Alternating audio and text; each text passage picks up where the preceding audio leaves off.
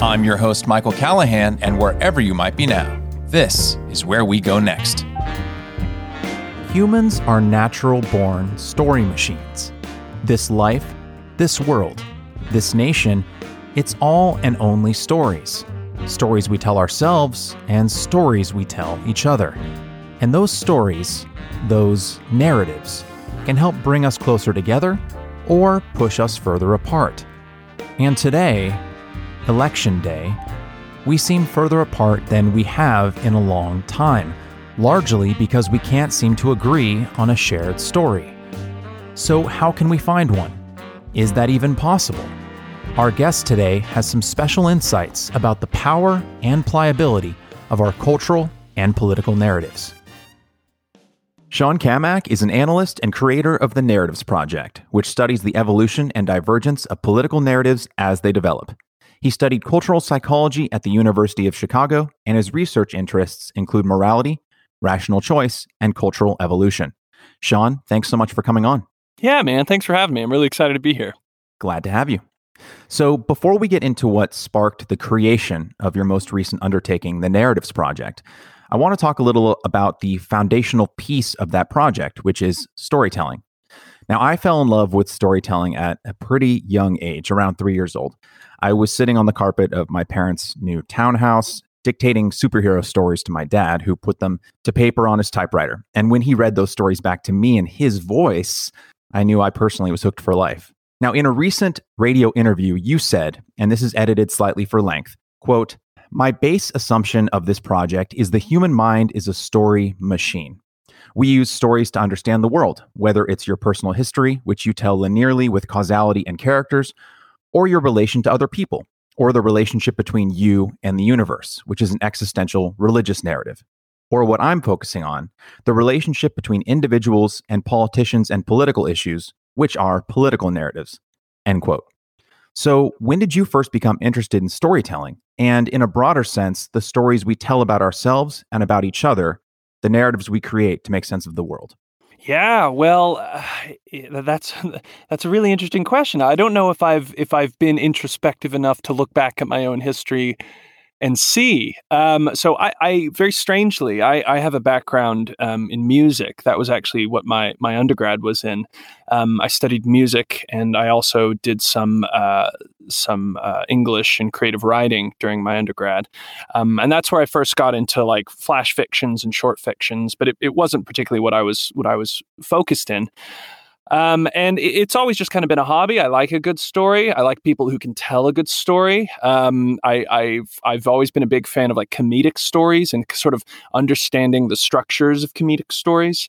Um, yeah, and when I went and did my MA at at U Chicago, um, I did a lot of work. Uh, but my advisor is a professor by the name of uh, Richard Shweder. Um, he's a he's a cultural psychologist and cultural anthropologist there, and we talk a lot about you know the ways that people see the world around them, right? Which, which is a worldview, right? You can answer a couple questions about you know to, to figure out what your worldview is. You can answer you know what is true, what is good, what is real, you know what am I, and what is the best way to act, and you know those basic uh, answers to questions basically give you a worldview. Um, and that but that's not quite all the, the way that's not all of the way we see the world. Um, people see things uh, in in linear forms like and i think a good example of that is is to talk about your own personal history. Um, whenever you recount your own personal history or you consider it yourself, um, it has a structure. And you don't do this consciously. Like, you know, it's not like I'm sitting in my English class in undergrad, like writing out plotting something. You just kind of do this intuitively. There's a beginning, there's a middle, there's an end. Well, hopefully it's not an end yet. Where we're in the middle, hopefully. Um, uh, and you have you know there's there's good guys and bad guys and there's consequences and there's there's little like, like causal inferences you make about these stories and it became clear and clearer to me as I did my research that kind of stories are the way that people see the world. And I know that's kind of a woo-woo sounding thing to say, uh, and but but you know there's there's others who have said it before me. Like Cl- Clifford Geertz is a, a, was a cultural anthropologist, um, he wrote a pretty foundational text called um, "The Interpretation of Cultures," uh, or "The Interpretation of Culture," and in it, um, you know, he says that that culture is the stories that people tell about themselves. They tell themselves about themselves. Um, and he really emphasized the idea of culture as kind of as fiction, as as you know, where as as a fiction, as as a sort of text that you can look at, where there's you know interrelational facets of meaning all connected with one another. And me as a researcher, you know, the, the p- person in the position of a researcher can can look at that text and try and understand the sort of systems of meaning that individuals use to understand reality. But uh, yeah, I'm just I'm fascinated with stories, sort of you know personally I, I, think they're like like anyone else, I think they're entertaining. But I think a lot of what we talk about, and particularly in the news, and that's what you know what I'm talking to you here about today, um, we have this sort of this idea that it's this fake news objective truth paradigm in our in our news media and this is you know it's like i have the objective truth whereas that you know right winger you know uh trumper is russian disinformation or you know I have the the true objective facts, whereas that is you know fake news, left wing media. Um, but I don't think that's actually the most useful way to talk about what's going on, or or the, it's not the most useful paradigm because it's not fake news, it's fiction, is what this stuff is. These are fictions that we're telling ourselves about things. And that doesn't mean there's not an objective reality. Of course, there's an objective reality. And, and there are narr- political narratives and political fictions that are differing degrees of accordance with objective reality. But first and foremost, they are not intended to be any kind of objective um, they're not they don't function in order to have us understand objective reality. They just function to be useful because that's what they have that's what you know anything that we've evolved for is because it's useful. Not because it's necessarily true or necessarily objective or or what have you. We just evolve these things because they're they're useful. And narratives and political narratives specifically are no different than that. So that's kind of a very roundabout way for me to answer your question. No i think well said. And you're touching on a few things that we're going to be getting into uh, during the course of the show. Now, as a fellow English major, someone who studied English in college myself, I feel like I can tell this joke to you because this is a, this is a safe space. um, what is the difference between an English major and a pizza? What? A pizza can feed a family. Hey! Um, yeah, it hits close to home. But um, to, speaking to your point about how we kind of are just natural born storytellers. I volunteered with this organization here in Los Angeles for for many years where basically we would walk elementary school students through writing their first short screenplays. And one of the ways that we made that less intimidating for them was just by imparting the knowledge to them that they were already storytelling machines. Because a lot of people take for granted the fact that when we talk to each other, even the ways that you and I are talking to each other right now, we are constantly, I mean, I'm literally telling you a story about an event that happened in my life and I'm condensing stuff and I'm cutting stuff out and I'm, you know, I'm not putting in the part where I drove to the elementary school and got a coffee at Starbucks. Like we are so efficient at telling stories to each other that we actually don't even realize we do it. That's exactly right. Yeah. And you know, it's important to kind of talk about you know what what is what is a story because we can be kind of you know frou frou interpretivists about this but I, I think there's a very sort of clear mechanistic function of stories because cult, these these stories essentially what we're doing is we're we're transmitting information socially. This is social transmission of information. If I tell you about myself or tell you about some set of some some set of facts, right? Um, I need to tell you that in a way. First off, I need to integrate that information in a way that's easy for me to conceptualize, understand, and then relate that to someone else, right? So when I've perceived a set of facts about something, and then I integrate that into what I think are the most important facts, and then I sort of order them into this linear way to tell it, and then I tell you, I'm constantly distilling this info, this this arbitrary set of facts into what's most important to understand. And then when you go tell that story to someone else, you further distill it. So all of these stories, uh, particularly like political narratives and things like that, we have to understand that they're they're evolving as they iterate. It's like a giant game of it's it's a giant game of that, that telephone game you used to play in elementary school. That's basically what political narratives are. But because we're just on social media, they iterate like a thousand times in an hour because it's just so rapid this rapid kind of communication. Um, but no i think it's i think it's really important to understand that, that stories aren't just frou-frou ways of expressing feeling. What it is is ways to transmit knowledge in an utterance that is compact, concise, and um, essential. You cut what isn't necessary out of that story in order to, to maximize its sort of utility for the next person you tell it to.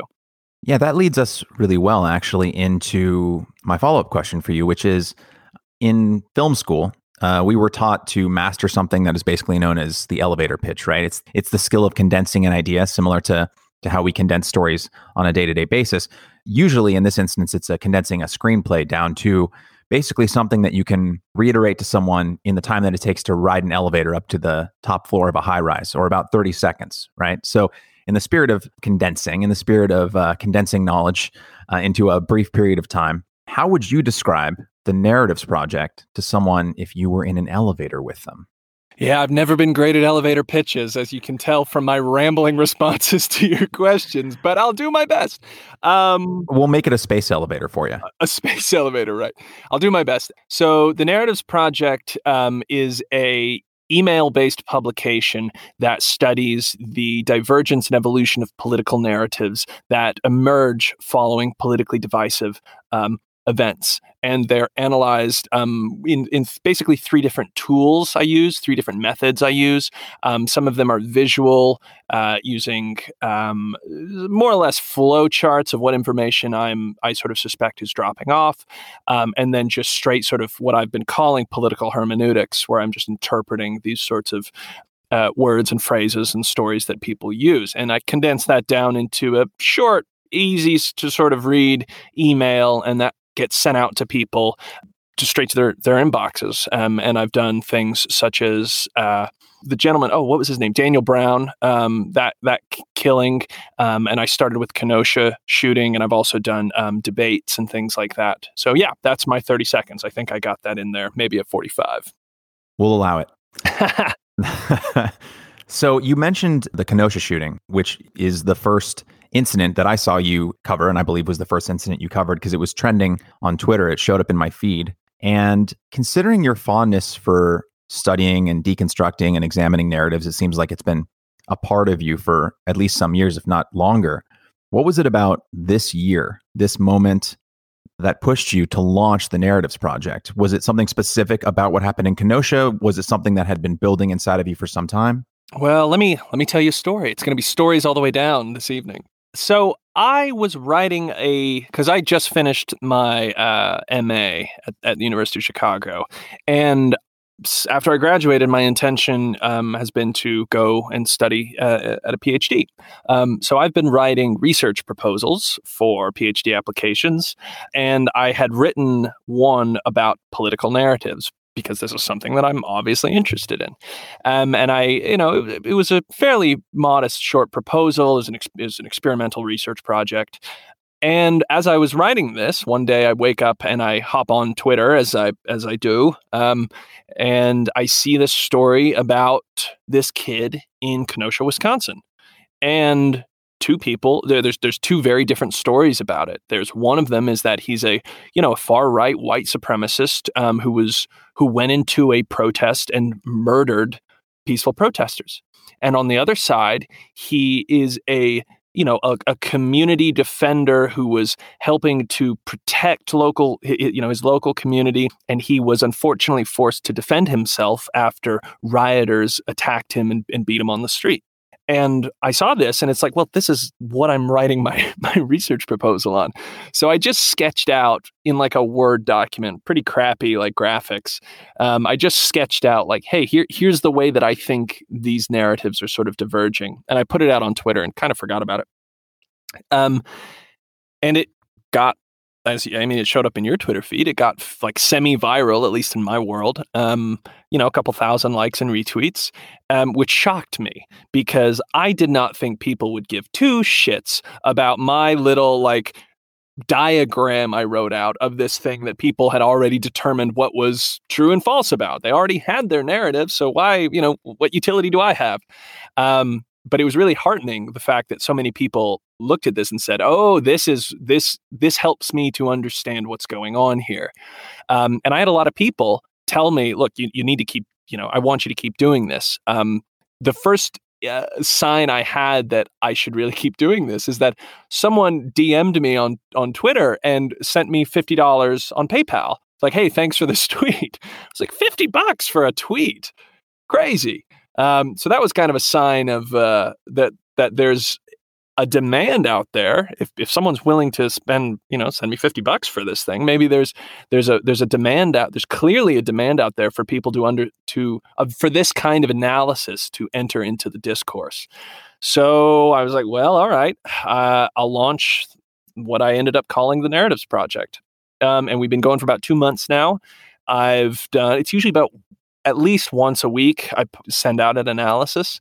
Um, and we've been growing and we've got a fairly you know a modest but very interested audience. Um, and it's it's a great for me it's a great place for me to to discuss these topics and these things with people who are really interested in them. So yeah that, that was kind of the the the origins of the project. It was a one-off tweet that got a lot of attention to my surprise and a lot of people said hey keep doing this. So hey i've been doing it I'm still writing my research proposals and doing my PhD applications, but but any spare time I have, this is what I'm doing. The best comparison I can make, and I, and and I guess I'm sort of telling on myself here as a humongous fan of the show Shark Tank. I want. I mean I'm I'm obsessed with the show. And 80% of the the gadgets or the the stuff that gets pitched, you know, it's interesting, you know, I watch is like the sharks, you know, bid over things. But every once in a while, right? There will be some usually super simple device or gadget where like this the person will come out with it and they'll be like it does blah blah blah blah and the moment i see it it's kind of like when paul mccartney woke up with the song yesterday in his head he had the melody of yesterday in his head and he started going around to his his friends his bandmates his family members and he was humming the song right because he had convinced himself that he'd heard it somewhere because it, it, it, was such a natural melody. It felt so recognizable that he was pretty sure that he'd heard it on the radio or somewhere walking about, and he had actually just ingested it into his mind. It was such a natural fit, similar to when you come across, you know, a gadget that automatically you realize once you see it is filling a hole in your life that you didn't really you understood in some vague sense was there, but you didn't know what could fill it or that it needed to be filled. And I think that at least speaking for me, when I saw your Kenosha breakdown, I mean, as someone who reads probably way too much news, like I was aware that I was reading multiple narratives about the same event, and it was it's it's incredibly disconcerting being able to see like just two news event or two narratives around the same news event being reported in real time, and knowing that friends of mine that were either conservative or liberal um, in their own silos were only getting one of these two narratives, but being able to see someone like what you did take all of that information and distill it into like this bite-sized kind of graph I mean, it was like a light bulb went off, and I think, at least speaking for me, I think that's why it it really caught on as as much as it did. Well, that's that's I'm uh, uh, man. Thank you very much. I'm really flattered to hear you say that. Um, I I'm glad that that's the case, and that that's certainly the case for you, and it seems to be the case for other people. Um, yeah, there are I think people know that there are different narratives. Like there's two sides to a story. Whenever something happens that both the right and the left are interested in, the right has the right story and the left has the left story. But kind of the question is, well, how did, how did we how did we get there? Why are there two different stories? And I think a lot of the discourse, you know, there's only a couple of like logical answers to that. One is one side is right and the other side is lying. One is both sides are full of shit. And one is both sides are right and there's no such thing as objective truth.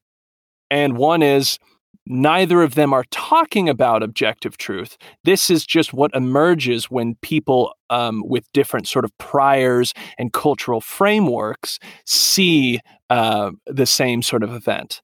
and I'm I'm on that last one. That's that's the one that I kind of that I I think.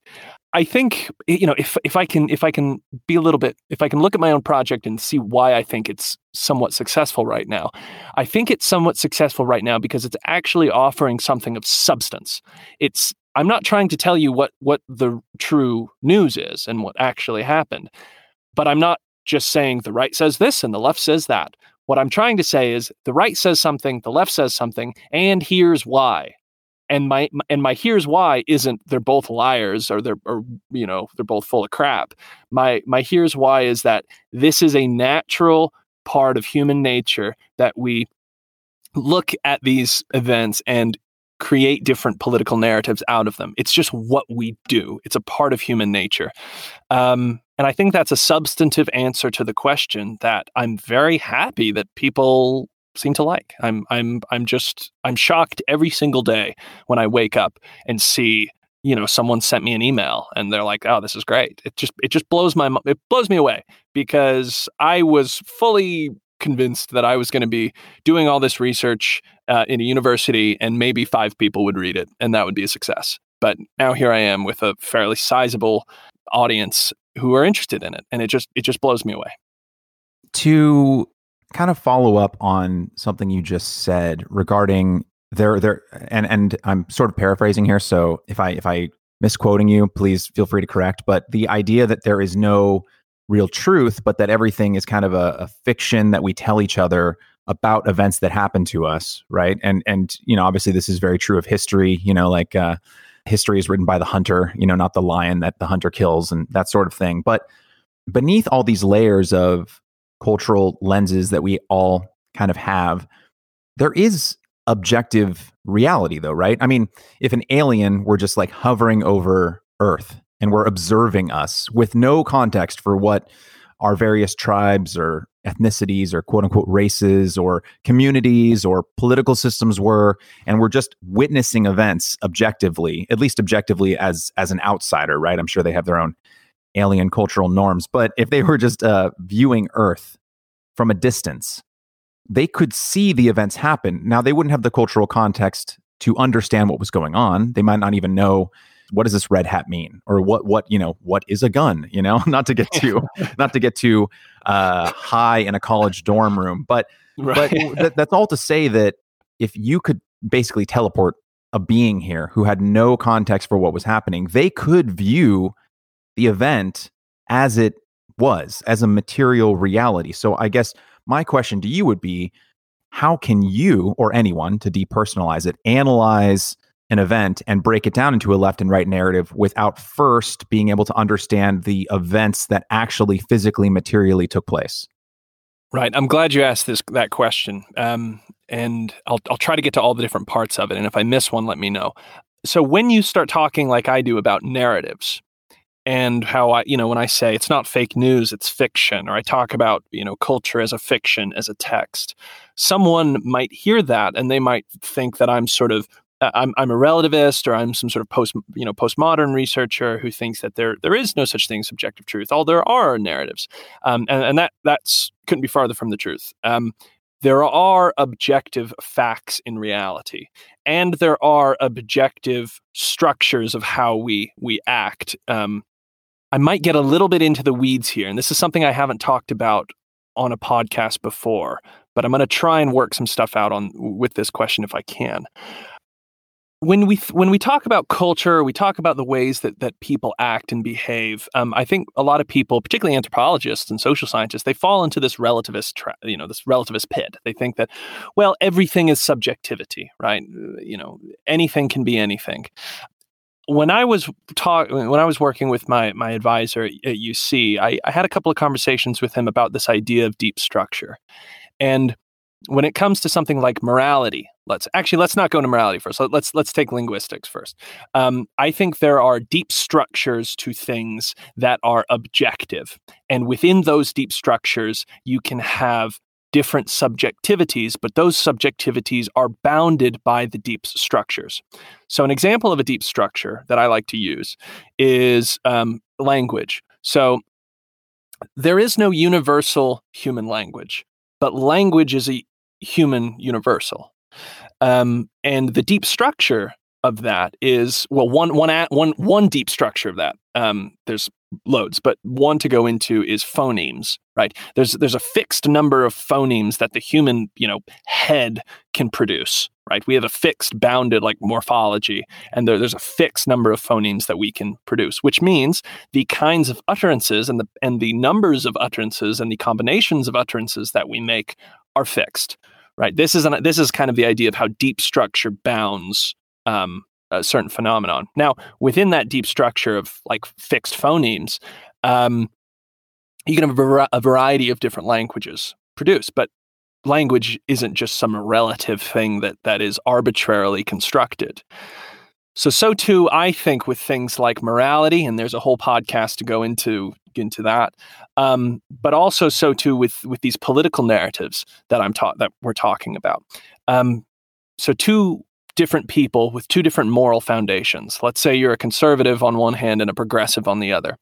Um, and you, you know, the conservative has this moral idea of like community and authority and something like like like like hierarchy and the progressive has this more like egalitarian ethic and is sort of anti-hierarchy and the, uh, you know the, the moral basis is really into sort of prote- protecting weak things more or less. Uh, you know there's there's more to it than that. It's kind of a crude way to put it but let's say that th- that's their moral foundation which is part of it. Um, they look at something um, with their different frameworks which are not arbitrarily emergent. I think they're sort of, I, well, they, they are emergent, but they're not arbitrarily chosen. Those two different people look at the same thing and they see two different things. Now, what what can we take away from that? We can take away that one's wrong and the other one's right. We can take away that both are right and truth is relative. But that's obviously not the case. But the, the the structures that I guess this is what I'm getting to is that the structures of the way that political narratives emerge, far from being just arbitrary creations of power, like lots of postmodernists say, are their emergent phenomenon because what a narrative is and this is just sort of a, a, a basis of cultural evolution is the idea that culture transmitted, anything that's socially transmitted is subject to Darwinian processes. And what that means is some information is lost, some information um, is transmitted, and some information is varied. Right, and that's basically just Darwinian evolution right there. So when you take that assumption, and then and then we play the telephone game, you know, based in our own moral sort of orientations, you can have two people look at something and rapidly create in their own little bubbles uh, their own communities two very different political narratives about what happened. Um, and I think those structures, like Darwinian, that kind of Darwinian evolution, it's uh, when you, when you point it out like that, it's like kind of a self-evident thing. It's like, oh yeah, some information is transmitted, some information does die off, and some information does mutate.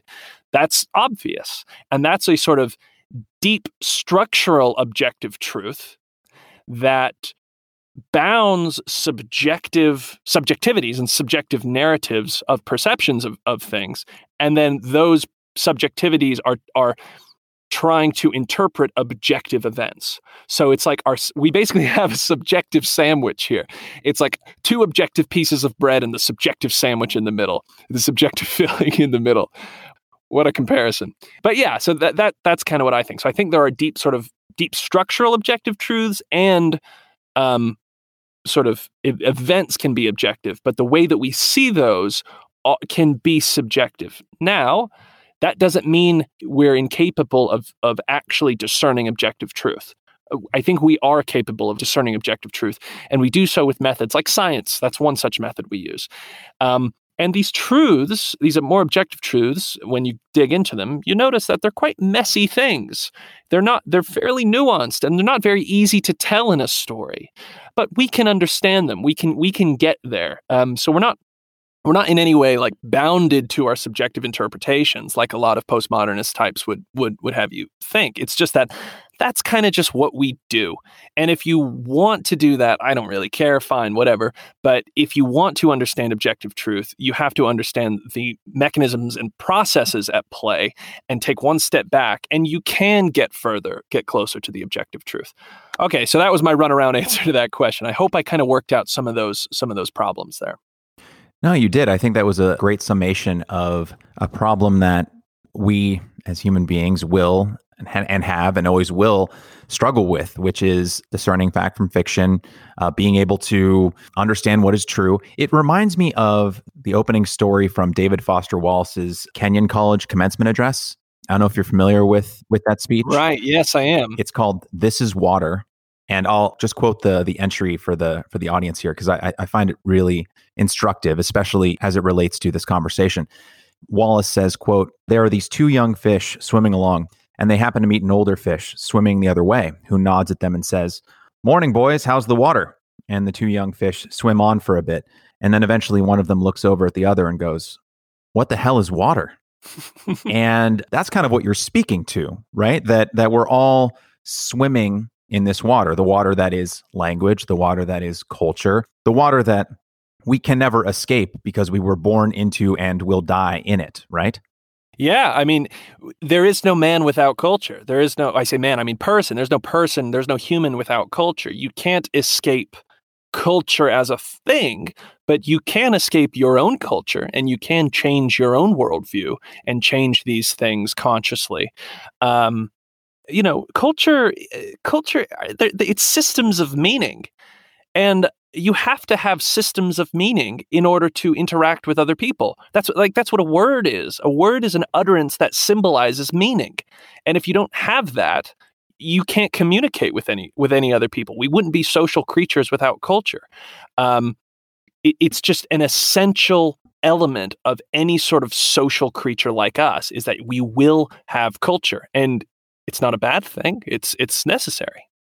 Perhaps you've done some of this in your work at college and when you were pursuing your master's and and perhaps you will during your PhD but as someone who is rather unfamiliar with this specific academic pursuit my my instinct says that something like the narratives project could benefit from perhaps cross-cultural analysis basically going to your point that we can't escape culture but we can perhaps obtain some kind of additional objectivity by observing a culture outside of our own. But then my mind goes to, well, historically, we haven't been particularly great at that because we'll then take our own culture and project it onto the culture that we're analyzing, right? Whether it's, I remember reading this um, really fascinating account of a Chinese merchant who took this long journey to Rome. This was uh, from like 2000 years ago.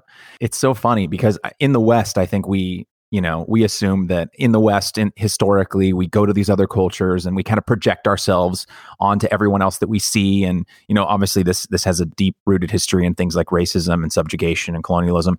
But it was interesting reading this ancient chinese merchant's recounting of his time in rome because every way that he described the people he met he was always tying it back to himself. He was always tying it back to you know, this is the ways in which they are like us. This is the ways in which they're different. This is the ways in which those things that they're doing are strange because they're not like the ways that we're doing them. And so I wondered, I'm putting the question to you how helpful can a cross cultural analysis be in achieving a kind of more heightened or disconnected objectivity? And is that is the juice worth the squeeze? Are we able to, when looking at another culture, like if you were to you know hire on like a you know a, a, japanese or a french researcher to analyze american politics would their outsider perspective be more beneficial than the cultural lens they're viewing it through that might cloud their judgment? Yeah um, what what we're talking about is is pretty essential and i i want to read something just a quick quote from my advisor at uc um, and i think answers this question a little bit. Um, and here it is. It says, quote, the knowable world is incomplete if seen from any one point of view, incoherent if seen from all points of view at once, and empty if seen from nowhere in particular. And what my advisor, Richard Shweder, does is he advocates for the view from many wheres, right? So it's not that we're just looking at it from one point of view, which is sort of um, it's like uh, looking at the world through an American lens only. Let's put it that way. Um, there's also the the view of looking at all points of view at once, which is sort of that postmodern way of looking at things. It's like there is no objective truth. There's only just these varieties of different stories, it, although many of them are incompatible. And then there's the sort of the view from nowhere, right? Which is where someone tries to just see things as a detached, sort of impartial person, like a you know the anthropologist from Mars, the alien that you talked about earlier. That's sort of the view from nowhere. Um, and what I what I what I think the way to look, do this is the view from manywheres, which is to understand that I, I have a view and I have a position and I have a sort of cultural framework, but I can, if I try, frame switch. I can consciously try and I can see things from other points of view. Um, and go into other people's cultural shoes and look at the world and have that light bulb where I go, ah, I get it. I get why they see it that way. And then you can sort of go back into your own shoes to live your live your daily life. And but you know, the question of do we benefit from cross-cultural analysis? Yes, but I don't think that means we have to get a Japanese, you know, anthropologist to look at America. I think you can get just as much um, utility uh, out of the research by being an American who f- switches a frame into a sort of a, looks at things with the Japanese um, sort of perspective, let's say. Um, but no, I think I think frame switching is is is very important. And right now, because you know, and to be to be fair, I am somewhat of an you know American centric because I'm not particularly you know worldly. I, I, don't quite know what's going on in Europe um, or or other continents, but I do know America and I know American politics and American culture quite well. So that's kind of what I emphasize here. And I think there's enough of a difference, and I think that's something that people don't get very often. Is that American, there is no such thing. I might get a little bit of flack for this, but there is no such thing as an American culture. That just doesn't exist. There's no such thing as an American culture. There are American cultures right? There are, you know, Southern Appalachian, like where I'm from, Southern Appalachian is an American culture, but not every American is a Southern Appalachian. So my point being is that there's a plurality of different cultural worldviews and a plurality of different cultures here in our own nation that we can be cross-cultural without leaving the border. We can frame, try and do our best to frame switch between you know the conservative south and the you know the liberal west coast or the you know the progressive northeast or or Texas um, without you know even getting a plane ticket. We can we can see all this uh, in our own neighborhood, and I think that's kind of what I'm trying to do. I would add one point to your statement that there is no one American culture, and I agree with that to an extent. And I do think it's relative to our conversation around storytelling, which is when you're in a group and this i think the same thing applies to labels like white black latino etc when you're in a group whether it's a country or a, an ethnic community you understand inherently how diverse your culture or cultures are right? But then the moment you look at another country unless you do deep reading on it what happens is kind of like a prism in reverse where all of the many colors of the rainbow of that culture as they're being transmitted outside of its own borders become like a single point of light that you're seeing you know, and, and you can see this oftentimes. Uh, there'll be like questions on Reddit, you know, where someone will say, Europeans of Reddit, what are your impressions of American culture right. if you've never been here? And they'll be like burgers and patriotism. And yeah, and it's like a mishmash of Texas culture, Southern culture, Northeast culture, Western culture. And as an American, you're seeing all the different parts of the quilt. It's like you can see the whole quilt an outsider sees like a few patches and then there's just a bunch of blank space in between. But that kind of happens whenever we as Americans, I imagine, are looking at outside countries. We can understand that our culture is many. But then when we look at France, we're like, oh, baguettes and you know mimes and stuff. I mean, raised. yeah, exactly. But to switch gears here a little bit, I want to go back to a statement you you said about socially transmitted information is subject to Darwinian evolution, which is something you mentioned at the start of your piece uh, about the Portland incident in August. And you went on to say, quote, some information is gradually omitted over generations of telling, and some information is varied and emphasized, end quote. So traditionally, a generation is 20 to 30 years. It's enough time for a newborn to grow up and have their own kids. But in our modern hyper-connected age, a generation of information dissemination can take place in less than a day and sometimes even you know a few hours right? You know like covington happens. At first you think there's like this racist white kid sneering in a native american and then like four hours later you see the video with like the hebrew israelites and like eh, all of a sudden the narrative that you thought you had in your head just starts changing rapidly evolving. And i guess my question would be humans take tens of thousands of years at the very least to evolve and adapt to new circumstances. And can we as a society, can we keep up with, are we even built for a kind of information ingestion that requires us to be constantly re examining and reassessing ever shifting news stories? No, we're not built for that at all. Simple answer to that last question. Uh, we're not built for that at all. And there's a lot of issues that are emerging because of that. Um, yeah, when I talk about generations, um, w- what I mean, a generation of, of telling a story. Well, you know, b- before there were, you know, look 100, 200, maybe even 1,000 years ago, a a generation of cultural transmission was basically in alignment with genetic transmission. It was parents to sons, fa- uh, parents to children, fathers to sons, um, and that culture was transmitted that way. This shifted a little bit when, with like teachers, sometimes it became like that age group versus younger age groups. That was the sort of generation.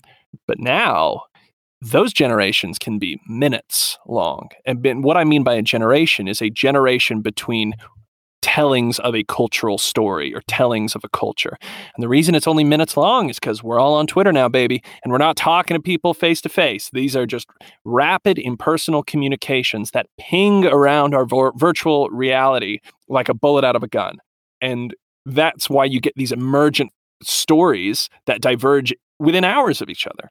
And I think, you know, cultural evolution separates like genetic evolution obviously from what we're kind of talking about which is more like mimetic evolution i guess and so those those generations are much much quicker and part of the challenge of cultural evolution is to understand why do some things stick around and some things go away um, and there's a variety of different theories and explanations for this but this is a challenge of the field at the moment but are humans built for this? Can what you know?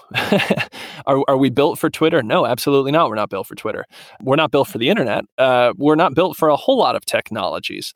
And you know, I think this gets to a question of well, then what do we do about all this? Then, you know, if Twitter is a ecology, as I think it is, that you know, it's an environment that selects for this kind of if, Twitter is the ecology within which um, these sort of narratives evolve quickly and result in polarization, which is kind of a, a, a problem, um, and result in people hating different groups, which is a problem. What do we do about that? You know, what what what do we do about that? Do we just do we just get rid of Twitter? Do we just does does the president take executive order and ban Twitter? Like, how do we? And there's all sorts of issues in in in play here.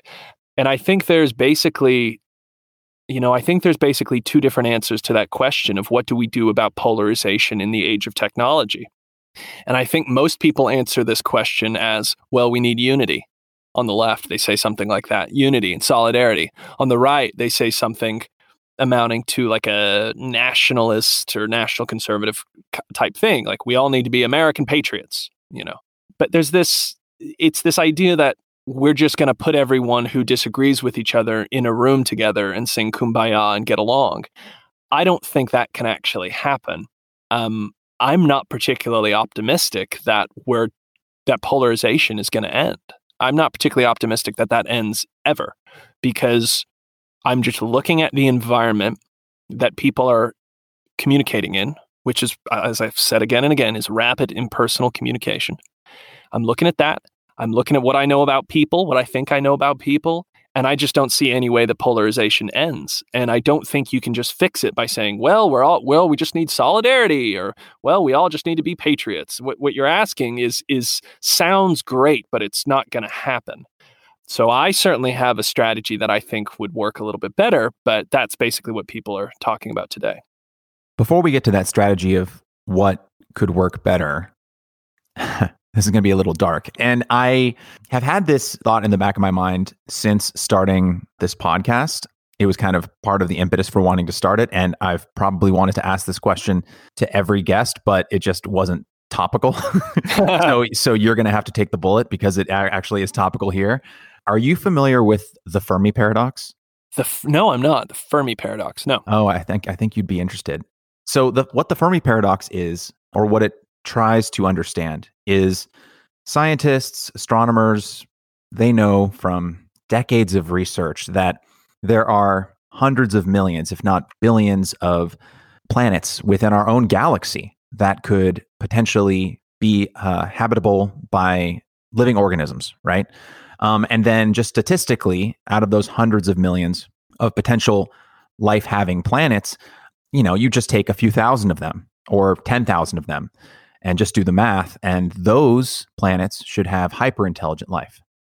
Now, the question is if we have a pretty good idea based on what we've seen in, in our galaxy, in our research with uh, astronomy and, and science and research, that there should, at the very least, based on what we know about how life forms, thousands, or let's be less generous, hundreds of hyper intelligent life forms out there uh, across different planets within our own galaxy. The Fermi paradox tries to understand where the hell is everyone? and one of the hypotheses about why no hyper intelligent alien race has contacted us, and it's a long list, it's very interesting. You know, some of the answers are that there actually are intelligent life forms that have tried to contact us, but it would be like a human being trying to talk to a squirrel. Like they're sending us messages, but we just don't have the technology or understanding to receive them. But one of the scarier hypotheses around why we haven't found anyone is something known as the Great Filter, which is basically that as a society uh, like ours, Earth, transitions from a type zero to a type one civilization, a type one civilization being a society that has completely harnessed all of the natural power and resources within its own planet, right? In this case, would, that would be like nuclear energy, solar, wind, like any way that we could get power from our own planet, we've achieved it. That sometime between type zero and type one, every intelligent life form has destroyed itself somehow. Hmm. Now, usually when talking about the great filter, people are talking about something like, you know, nukes or they've gone to war or they've they've come across technology that is so destructive that they end up killing each other before they're able to make it off planet, right?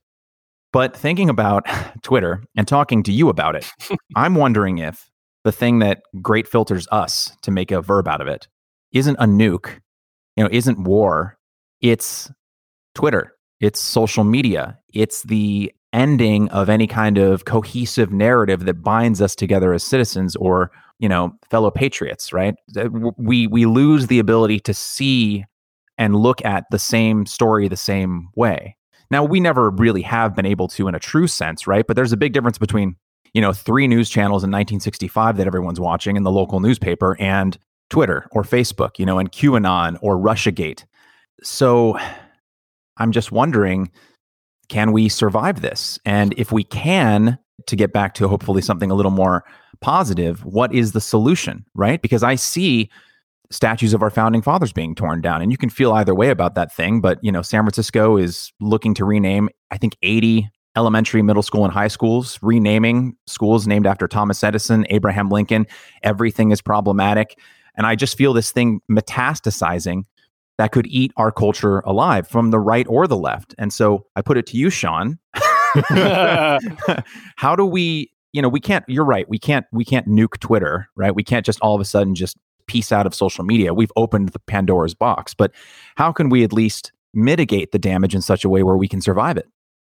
Well, you you you mentioned something in there that I, I think is interesting, and I think it's an impulse that a lot of people have, um, which is that you know how, where's our common you know where's our common culture? Where's our uh, why why are we seeing things so differently? You know, and I, I think a, a lot of people, a lot of maybe let's say new liberals, new liberals sort of think that, or um, uh, conservatives have this idea. It's like, well, well, you know, where's our where's our common culture going when they're looking at the progressives, um, you know, deconstructing all this stuff and and sending it down the drain? Um, where's our common culture? Why don't we see things the same way? Well, we don't have to see things the same way. We just have to not kill each other. That's it. You know, it's sad that people are tearing down statues in, in California, in my opinion, but they're not my statues. And those people aren't my culture. And I think the way we get out of this, um, and I, I, I, suppose it's similar to how I would answer the this maybe Fermi's paradox, um, which I've, I've, never heard before now. But you know, let's say there's a you know hundred hyper intelligent uh, species out there. Why haven't they visited us? It's like, well, for the same reason that I don't go into my backyard and visit with the ant hill. They bore me, and there's this. I, I'm I don't give two shits about ant hills. Um, and I think there's a lesson in hyper intelligent aliens not giving two shits about anthills, which is the utility of apathy. There is a great deal of utility in not caring what your neighbor does. So I don't have to get along with people who disagree with me politically. That I, I shouldn't have to get along with them. I just have to not kill them right i have to and i have to not be killed by them i have to not get into such a tinderbox of an environment that all we have left to do is is go to each other's throats and why are we going at each other's throats there's a few reasons for that one is i think political uh, i think american politics has become perceived to be and is a game of king of the hill. The executive branch, or the, forget the executive branch, the federal government has so much power that it's like we all have to capture the hill in order to get what we want, right? Even though we're different, even though the needs and wants of Southern Appalachia, where I am, for example, even though they're so different to you know where you are we still have to place the same game for some reason we still have to we're forced into trying to come to some sort of agreement, which I think when you raise that sort of the, that stake, when you raise the stakes of, like, for example, the general election and the presidency, when you raise those stakes and whatever it is, 350 million people have to all get together and decide something, yeah, there's going to be quite a lot of disagreement and quite a lot of, eh, you know, antagonism be, because we all disagree on this stuff drastically probably more than other countries. We drastically disagree on this stuff. So, what we need to do, I think, my strategy for how we get out of this is one of detached, respectful apathy, not some kumbaya, love and hug each other out of it, but detached, respectful apathy. And I think you do that in a variety of ways. One, I think you have to decentralize political power. I think a lot of power has to return to states and localities, more localities than states, um, because people want to people don't live in America. They live in their neighborhoods, right? And there is no real like American society. There are sub societies and little societies and communities are societies.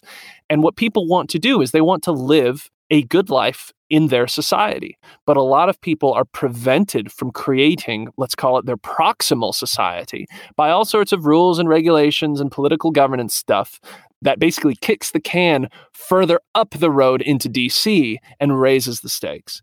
So I think if you decentralize things, if California and let's say where I am, North Carolina, uh, well, North Carolina is a bad example because it's kind of a purple state, but let's say something like, you know, West Virginia. If West Virginia and California didn't have to agree on anything, there wouldn't be any conflict, right?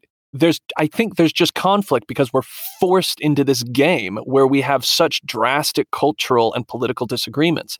And I don't think the answer is someone has to sacrifice something. I think the answer is we need to decentralize and let people live their own lives the way they see fit. That's what I'd say. Because again, we don't have to love each other, right? And in fact, I think the age of one like dominant American culture, I, I think the age of that is gone and I don't think it's coming back. So I think the only thing we can do is try and let these little cult, like these local cultures blossom, let these local cultures um, exist, and let people live within their local cultures and simply disassociate with others they dislike and then don't want to deal with. You know, let Chicago be its own thing and let the rest of Illinois do what they want to do. We don't have to get into a brawl every four years because we have to get in the same room and agree on something. I would say, yeah, so a strategy of disassociation is, I think, the way to go.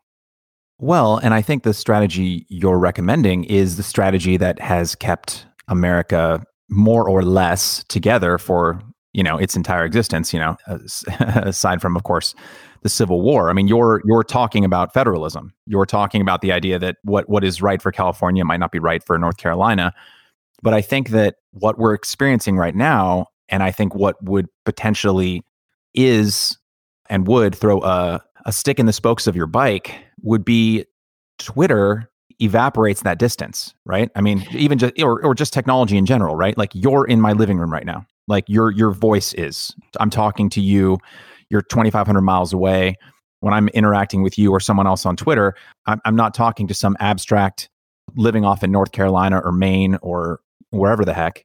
This person who has different a different culture and different political views than me, and is really an, an entirely different cultural entity than I am, and is and is only American in the way that I am because we all we all agree to tell ourselves that story. I mean, Vancouver is geographically closer to me than you are. And yet I do feel more connected to you because we tell each other we're both Americans than I would to a Canadian, right?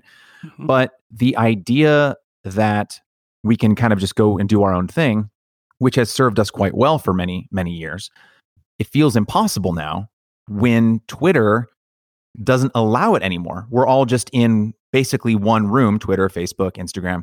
We're all just in one room, one state, one community, one neighborhood yelling at each other. I mean, it seems like the the best way to live your life is probably probably just not to be online. I know. I agree with that. Get offline. Like, eh, listen. Like, if you have a Twitter, if you have any social media and you don't need it for your job, delete it. You will be happier and healthier. I guarantee it. Delete those accounts, hundred percent. But uh, so I'm I'm actually going to disagree with you a little bit here because I don't think Twitter is one big room because what happens with Twitter is, is siloing. Um, people cluster into their own political worlds on Twitter, and oftentimes, more often than not, where they're not actually talking to each other. They're really not. Um, left wing Twitter really doesn't talk to right wing Twitter that much unless it's about something that they both have to give a shit about like the general election. When there's a general election or some, you know, something like that, the left and the right go at each other's throats. So my strategy is get rid of those things that force these two Twitter universes to collide. Let them just be separate. I know it's a weird thing to say. I don't think siloing is a good thing. Let me let me put it this way. I think view I'm a strong proponent of viewpoint diversity. There's a great deal of utility in in viewpoint diversity. But you can't fix you can't not have people people are going to silo themselves. You, there's going to be left twitter and right twitter and what do you do about that? Um, yeah i i know we're we're we're going to be more engaged and we there's more opportunity for people who are culturally diverse to interact with one another but if they have no need to interact with one another they won't. And maybe that means they develop some sort of weird um, caricature of what you know if i'm a southern appalachian i'll develop some weird caricature about californians or something and it's not really you know you know maybe i hate them or whatever um, uh, but it, it, is that is that that much of a bad thing um, if it means that we're actually having real world peace I don't. I, I, think that's a fair trade-off. Um, but no, I, I, don't think Twitter is one big world. I think Twitter is a hall of a variety of you know it's an infinite hall with infinite different rooms in it and people only go to different you know rooms only start intermingling when there's a need to. And if we get rid of those needs to we get rid of those things that prompt us and force us together maybe we'll be better off. That's my thought. Yeah i would agree with that. And you're touching on a subject that um, i've spoken with other guests about which is the idea of creating tribes of consent and i think in this instance you're talking about basically regional tribes the appalachian tribe and the southern california green juice and yoga mm-hmm. tribe i would say and I, I know you were kind of speaking um, you were being a little hyperbolic when you said it, you know i don't think it's good if anyone hates anyone else but no, yeah. and, I, and i know you were being hyperbolic but but I think the important thing is is like a th- that the tribe of consent that, that you're creating over there just doesn't stone apostates, right? Like that that you would be able to if you wanted to pick up and leave um, yep.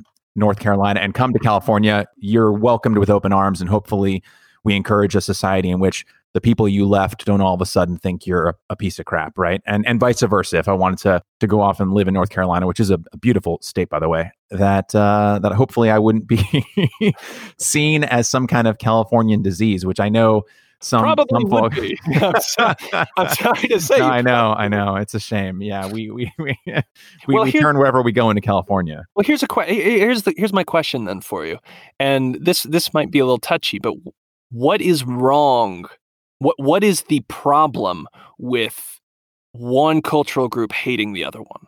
What's the actual? I, am not being rhetorical here. I, I really want to know what is the issue with one cultural group hating the other one. I think the issue is, well, I mean, a political group is a kind of cultural group. And I think we can see, you know, because politics is culture, culture is politics, it's all the same thing. It's stories all the way down. You can't compromise with people you hate. You can't um, reach across the aisle with Judas. You can't make a society in which you both want to live if you both uh, despise one another. I think what I would tweak about your idea, which I don't like whole cloth disagree with, I would say it's okay to have strong affinity for the group that you're in, affinity that that vastly overshadows the feelings you might have for an outgroup, right? So you could be hardcore into North Carolina and you could, you know, you could think like, oh, North Carolina is way better than California. And you could say, you know, in the abstract, oh, California sucks, you know, the taxes are way too high and the traffic and the smog and everything's on fire and yada, yada, yada. And I in California could be like, oh, they're, you know, I, mean, I don't know enough about North Carolina. Hillbillies. exactly. Yeah. yeah. Yeah. I mean, I, I was on a film shoot in West Virginia years ago. And that, that was actually my one, it, it showed me that I needed to travel around the country much more, and I have since then, but it was a huge culture shock. I felt like I was in this small town of Pearisburg, I think it was, Pearisburg, Virginia, which was just on the border of Virginia and West Virginia. And um, I felt to me, and I don't, this will sound offensive, I think, but it, I felt like I was in another country. Oh, yeah. Because it was so dissimilar to anything I'd experienced in California or anywhere else that I'd traveled, right? And I, the feeling of alienation that I experienced when I was there, I felt bad because I was like, why do I feel so disconnected from other Americans? But anyway, that's a slight tangent. But what I would say is, I think hating leads to an environment in which you cannot compromise with your fellow citizens because why would you compromise with someone you hate and why would they compromise with you? But I think strong in group affinity should be encouraged. Like wave that flag, you know, wave that North Carolinian flag. Feel pride in the accomplishments of your state and in the accomplishments of your neighbors and feel that your state or your town or your neighborhood is the best one, right? Like that's great. But I think we can do that without hating our fellow countrymen and women. So the issue with hate is, and I hope you don't. I really like this topic, so I hope you don't mind me uh, working this out with you. Not at all. Um, the issue with hate is that it makes compromise difficult. It, it seems seems to be the thing. Well, why do we have to compromise? Pick two random groups let's pick, let, let me let me pick quite a let, let, let me pick a, a, difficult one here. Let's pick r- sort of radical, hardline, conservative Muslims who, and there's clusters uh, here here in the U.S. and left wing like homosexuals. Let, us take Boys Town in Chicago and put it next to uh, an insular Muslim community, right? So they have to compromise. How do you compromise? So when I talk about compromise, I'm talking about like on a national or even like a, a state level, right? Because we can't break up into 50 different little nations. I mean, we we tried as a country, uh, well, not we, but I, I guess your your, your section. Um, uh, but but but people tried that, right? People wanted to for for various horrific reasons wanted to kind of start their own nation right? And and granted they were trying there was there was really no compromise at the end of the day with whether or not uh, certain groups of people should be free or not. But when i speak of compromise i'm talking about you know how do senators and congressmen and women who represent us enter into a compromise over things like taxes or things like policies, regulations, energy policy, et cetera, et cetera. The list is long, right? You know, like Congress is in session for a good chunk of the year, right? And Congress, especially in the 21st century, is, you know, directly responsive to its constituents who are on Twitter and Facebook and whatnot all year round, right?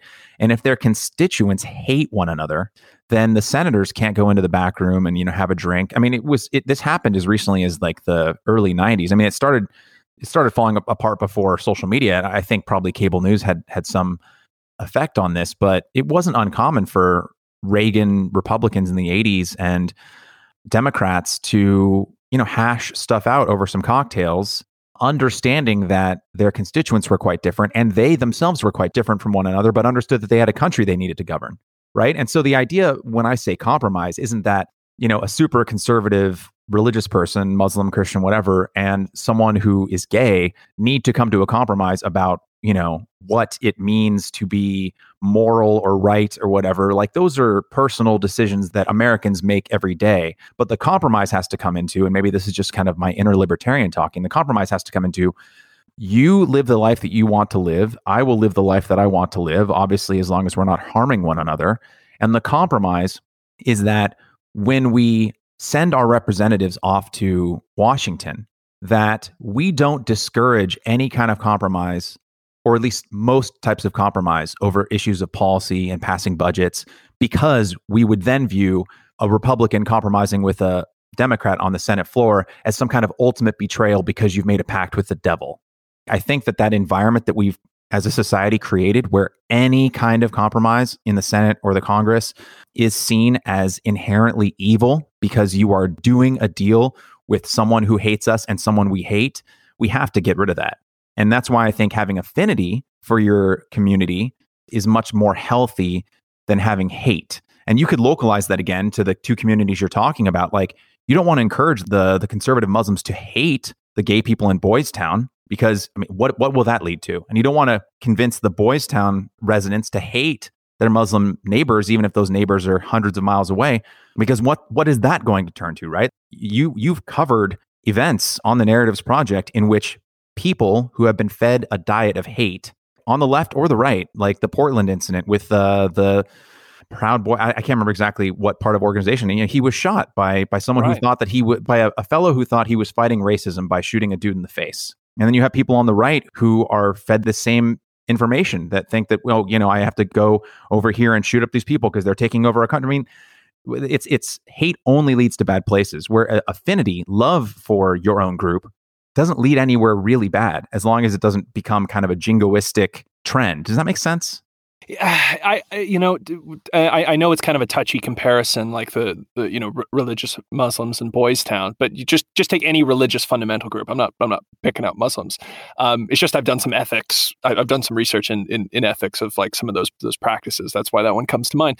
Let's say you have a religious fundamentalist group who thinks homosexuality is is abhorrent, right? They they they think that it is of the devil, right? They hate homosexuality. I disagree with them, but essentially what we're asking them to do is change their religion and enlighten themselves, perhaps become liberalize themselves, perhaps.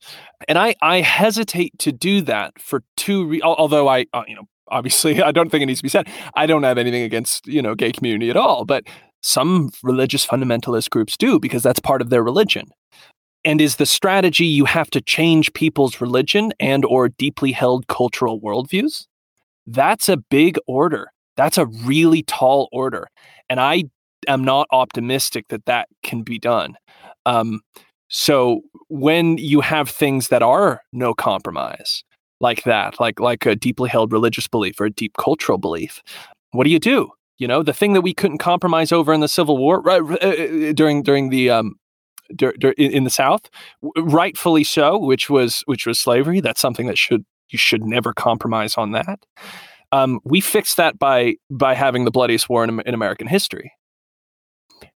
When you have deeply held beliefs, I think we need to make I think things that we can't compromise over will occur, but we need to make sure that there are fewer opportunities to come to those no compromise situations. And I think the way you do that is by letting people live their own lives and decentralizing power and taking kind of it's it's a libertarian strategy to these things.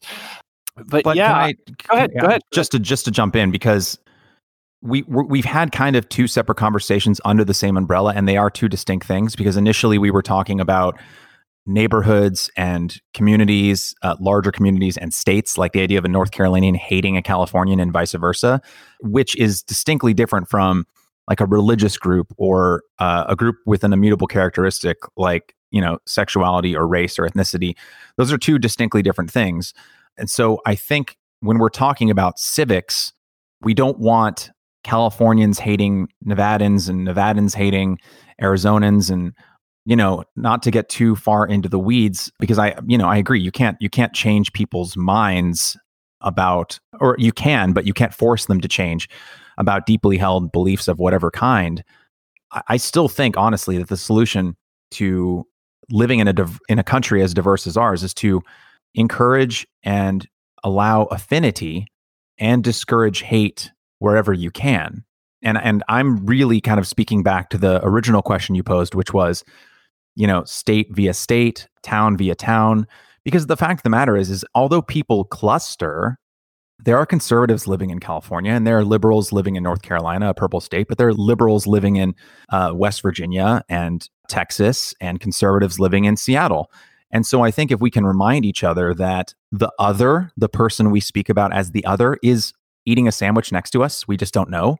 They're they're all around us, right? And so there are religious people everywhere, there are conservative people and liberal people everywhere of all stripes. And I just think we need to welcome them into our community in the way that that we understand the kind of classical liberal or new liberal ethos, which is encouraging tolerance and promoting in group affinity, which does not mean demonizing the other side. And that doesn't mean that we have to obliterate religious beliefs for that to happen, but we just have to encourage people, at least on a community or a state or a town level, to take pride in the community they're a part of without hating another community. Yeah, you know, and and I I, I do agree obviously, and I, I think I should probably emphasize this. I think it's a good idea that people don't hate each other, and I I, I think that sort of anti because I know you, I, glad you made the point. let, me, let me crystal. Let me be crystal clear with that. I think it's good that people when people don't hate each other. I think it's good when we can when I can look across the aisle to you know a liberal or a conservative or a Marxist or or, or, or some other political or cultural idea and I can we we can we can get along. We can have a cup of coffee together and, and be okay. That's the kind of world that I love, and that's that's the the kind of place that I I like to be. But not everybody agrees with that. So what do you do? you know, what do we what what do we do with that? And yeah, you, you know, communities are diverse. Even even my home county, uh, where I am now, the county that I'm in now, it's not like everyone here is a Trump supporter, although a majority of them are.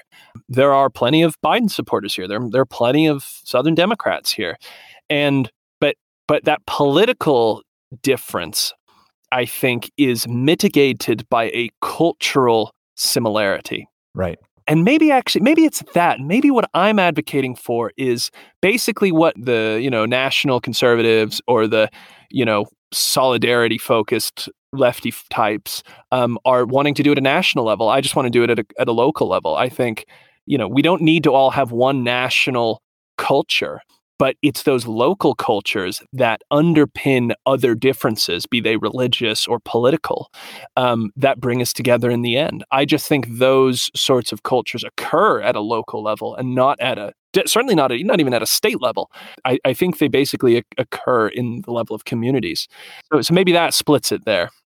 Robert Putnam, in his book Bowling Alone, talks about how the atomization of American society kind of accelerated after we lost a lot of the communal establishments that allowed Americans of differing backgrounds to congregate with one another, right? Because kind of now, the only ways that people really get together in person, you know, I'm imagining a world without COVID, is uh, perish the thought, yeah. is really through work or your friend group, right? Which you probably met at work or, or, or, somewhere else, right? Whereas 50, 60 years ago, the reason that the book is named Bowling Alone is because there used to be a lot of organizations that allowed people from disparate backgrounds to get together and metaphorically break bread, right? Bowling alleys were ascendant in the 50s. And that allowed people to get together through bowling leagues and meet people who weren't their neighbors. You know, they didn't live two doors down and they didn't go to church with them and hang out. You know, and so with the kind of the death of bowling alleys or the church or fraternal organizations, hobby groups, the things that have kind of faded into the background over the last few decades, we don't give Americans enough opportunity to see their commonality, right? Like you can be of a different religious background or a different cultural background uh, within a city, but maybe you both like the same sports team. When you put those jerseys on together, and, and at least I'm I'm all for demonizing or hating a group. Yeah. That that is just a jersey, right? Like yeah, the idea that like arbitrary. Yeah, when I put this this uh this green shirt on and you put that orange shirt on, I hate your guts. But importantly, at the end of the game, you take the orange shirt off and I take the green shirt off and we don't hate each other anymore. I just really hate you when you're wearing that jersey, right?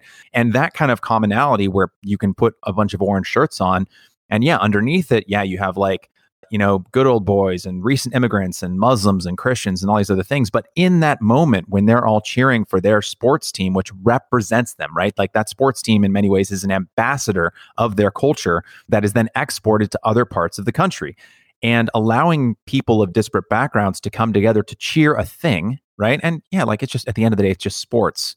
But like it's a it's a very important totem And I think that creating more opportunities for Americans of disparate backgrounds who live within the same community to find commonalities like that again is important. And I think that if we can foster more opportunities for that, you know, more bowling leagues, hypothetically or not, I think we can help provide a kind of salve to the the sickness that you're kind of touching on. Does that make sense? Yeah, and I I, I want to agree with that. I want to agree with that. Uh, but there's no bowling alley that a Californian and a North Carolinian can both go to after work. That's true. Um, That's and true. so geography, you know, proximity plays a big role here. Uh, you know, I think we agree that there are cultural you can have some sort of cultural agreement with people with whom you have other disagreements with, like political or religious, etc. An, an, example that I think is not often talked about with that is um, Cherokee here in southern Appalachia. There's very little distinction. Perhaps I shouldn't go, go that far, but there are more similarities between, like Cherokee here in southern Appalachia are southern Appalachian. Like we we share so much. It, the the culture that we share is pretty similar. It's not that you know. I, I, think a lot of people in like liberal types in in cities have this very strange sort of like noble savage view of Native Indians, um, like the Cherokee.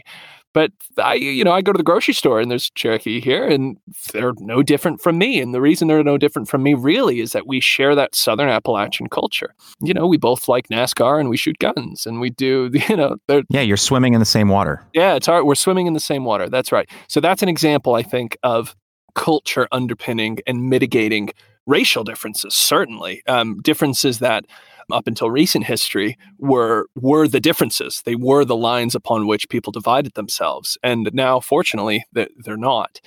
But I, I just don't think that we can because here's where this discourse sounds like it is. It sounds like we're this sounds like nostalgia. It really does. It sounds like we're looking back at America that once was and wishing, why can't we go back there? When we all kind of got along a little better. You know, maybe we need a new war or something to really unite us. Hope no, we don't need that. I don't want that. Um, but I don't think there's a there's an America to go back to. I think we're in an America now where a lot of people hate each other, right? And that's that's not great. I wish we didn't, but we do. A lot of people hate each other, and we are geographically distanced and isolated and our cultures are highly divergent, far more divergent than they than they have been in the past. And our politics have been centralized in one king of the hill game. Where do we go? I don't think we can go back to that America that we as you know classical slash new liberals look to or the conservatives sort of look to.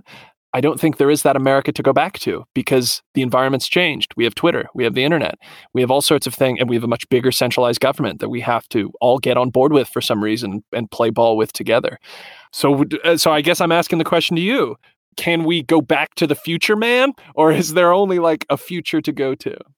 Yeah, well, I agree with the nostalgia point, but it's a, I mean, nostalgia is never real any kind of nostalgia that we feel on a personal or communal or societal level for anything is to kind of go full circle here it's like a story that we're just cutting a bunch of stuff out of, right? I mean, even if you look to your own memories, Shaun, like I'm sure you have childhood memories that you're looking to with, you know, rose colored glasses. I certainly have mine, you know, and the nostalgia from the childhood that I miss, it is a fiction. What I'm really doing is instead of yearning for a past, I'm just yearning for my present circumstances to be partially alleviated. Like I don't actually want to be six, but I like want to not pay bills. that, that's kind of I mean that is sort of what nostalgia is. It's looking to the past that never existed in an attempt to try and escape present harms or present uncomfortableness, you know, present anxieties. I I, I totally agree. And I think that a lot of the kind of strategies that people who are concerned about polarization discuss are looking back to fictions just as much. Right. I think I think it's that kind of nostalgia. So because we have been talking about like things used to be better. We used to go bowling, right? We used to we used to agree more. What's the future? What's a vision of the future that we can go to that isn't merely the past that we wish was? Now, I, I, don't know if we'll ever see eye to eye in terms of, I mean, because I'm pitching a society in which we encourage affinity and encourage strong feelings about one's town, one's city, one's nation without hating the other. I mean, this is just a, I'm literally spitballing. This might sound like the stupidest idea ever because I just came up with it. That's okay. That, that's what this stuff's for, man.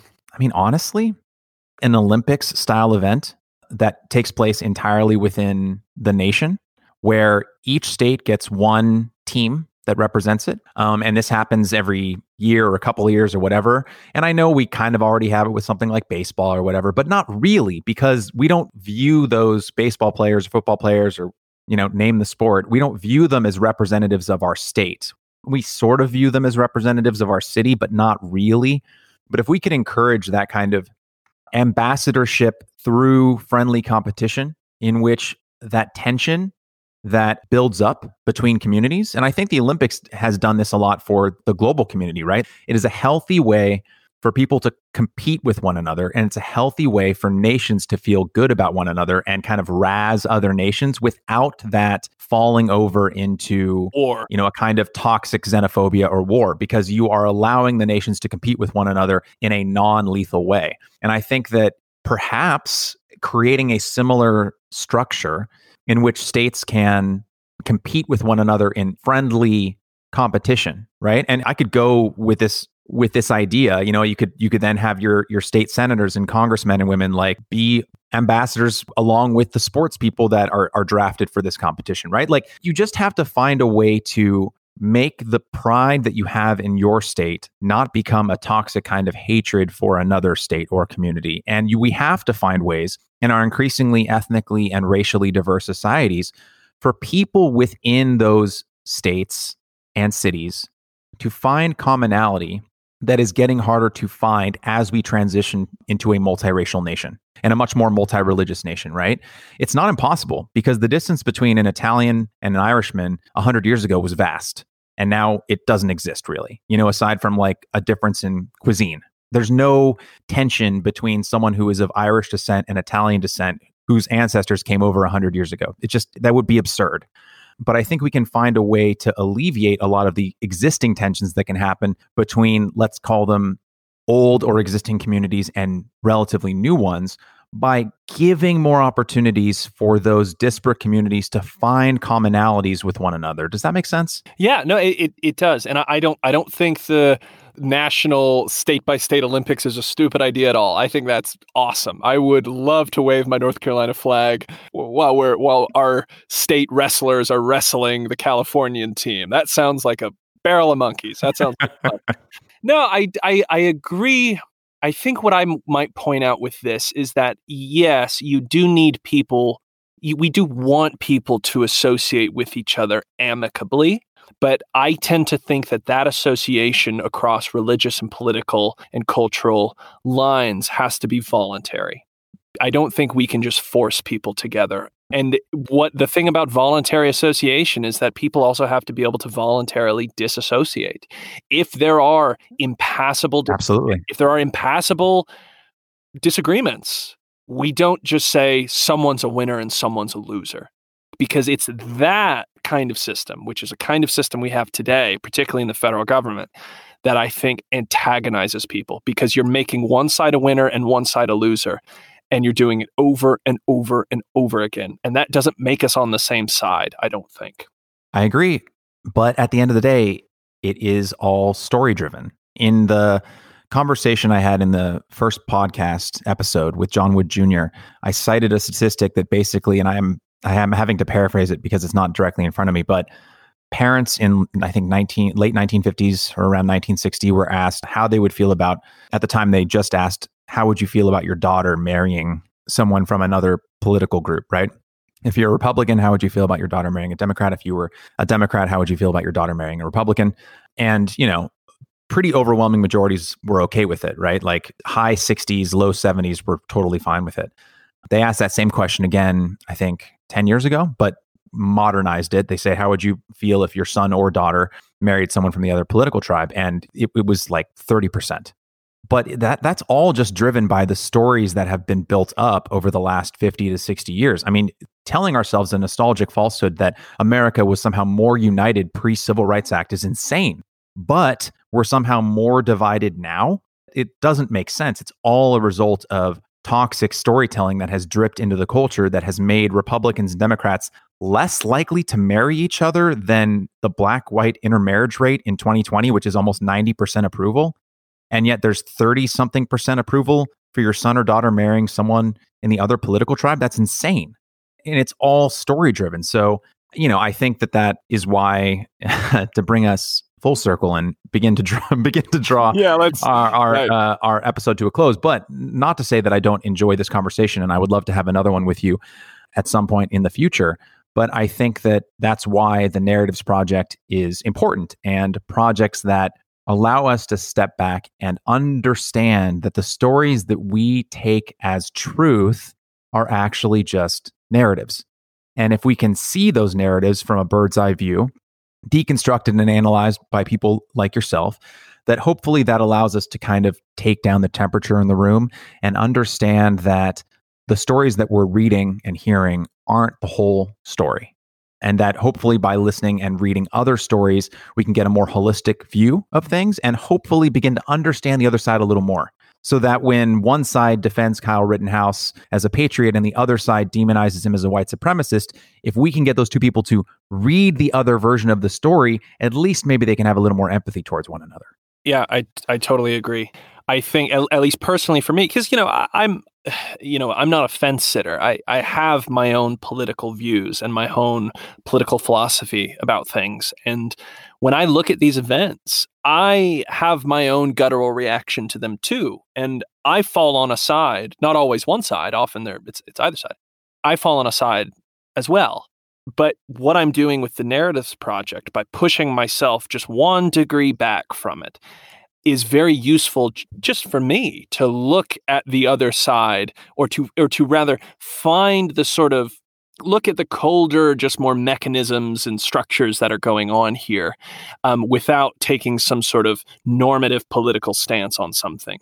It's really useful for, for me personally to do that and my hope with the project is is that it is helpful for other people to they don't have to you don't have to agree with the other side and you don't have to think they're you know they're right but to just see how someone else could reasonably think that because often i ask people this question all the time which is you know it, whatever it is the kyle rittenhouse thing or or or what have you it's like well what do you think about someone who thinks let's say you think he's a white supremacist who went there and murdered a bunch of protesters and I would ask you, well, what do you think about people who think he's a community? You know, he's kind of a community defender and, and actually was with the good guy here. Why do they think that? And the answers, they're always the same. The answer is they're stupid, they're brainwashed, or they're evil. Those are the only answers, you know, 99% of the time when you have something politically divisive like this. And I ask someone that question, those are the answers they give. They're stupid, they're brainwashed, or they're evil right? When the truth of the matter is, if you take a step back and try and look at the thing through their eye, try to do a little bit of frame switching, right? Look at it through their eyes, you can see how a reasonable people who's not stupid, who's not brainwashed, and who's not evil could come to a conclusion with which one deeply disagrees with. And hopefully that's what I can help people kind of see is that the other side, uh, although I'm sure some people are stupid and some people are brainwashed and some people are certainly evil, but most people who take those sorts of contrapartisan political views are none of those things. They're usually just normal people who have a different worldview and got to their conclusion reasonably. And I, I, I hope that's what the Narratives Project can do. And the good part about this project is that maybe my strategy of fixing polarization is right and, and maybe yours is right.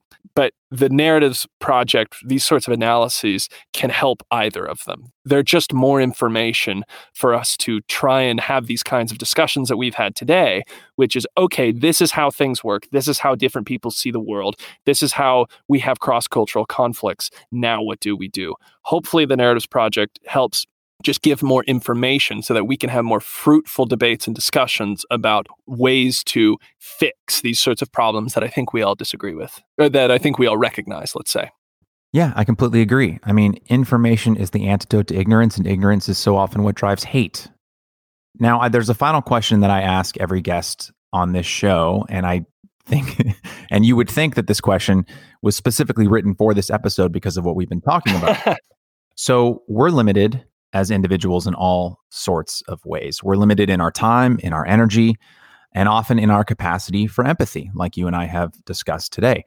Even the most well intentioned and caring person can't be thinking of every other person, every group of people all the time. You know, every North Carolinian can't be thinking of every Californian, let alone every North Carolinian, right? It's impossible. Exactly right. It's impossible. So, is there someone or a group of people in your life or just in the nation or the world at large right now that you would like to take a moment and offer more empathy to?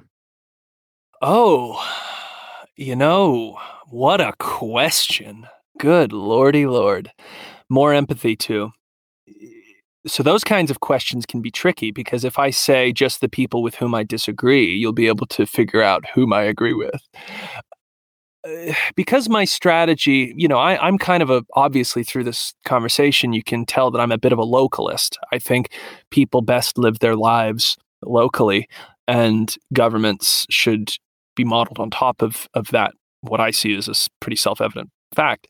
And I think that empathy there's a lot of empathy is a tricky thing, right? Because there's a lot of um, cognitive cost in trying to go out and, and feel something for someone else, which is at least that's how the way that I think of empathy. But maybe what I want to have is a little bit more like respect for those with whom I disagree with and may even dislike that's maybe what I would want to offer to people. And maybe that is something like empathy and and maybe it's not. And here's the group actually. Yeah, it just came to me. And it's funny, this is actually a group that I do have some affinity for. Radicals. I really, really like radicals, far right radicals and far left radicals. I, I really, really like them. I find them very interesting people. They're on the fringes of society. They're a little weird and a little wild.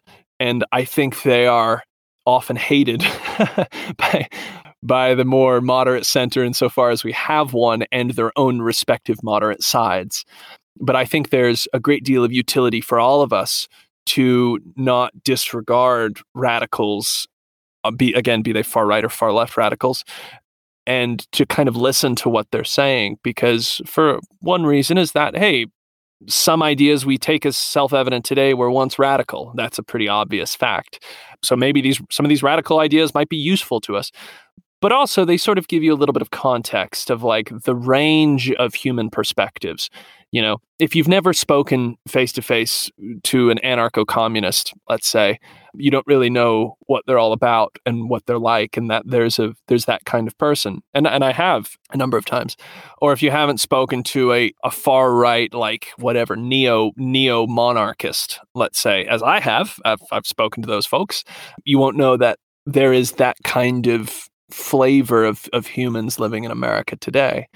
Now, I guess not everybody needs to go out and make friends with radicals. You don't have to do that at all because there's a lot of cost to that too. But those are the group of people that I think get a, a lot of crap on a daily basis and are just rejected from the discourse. And I think that, you know, I'm a I am a disgustingly big umbrella kind of pluralist. I am probably more for what people think of as diversity than anyone on the left and anyone on the right. I'm a hardcore pluralist.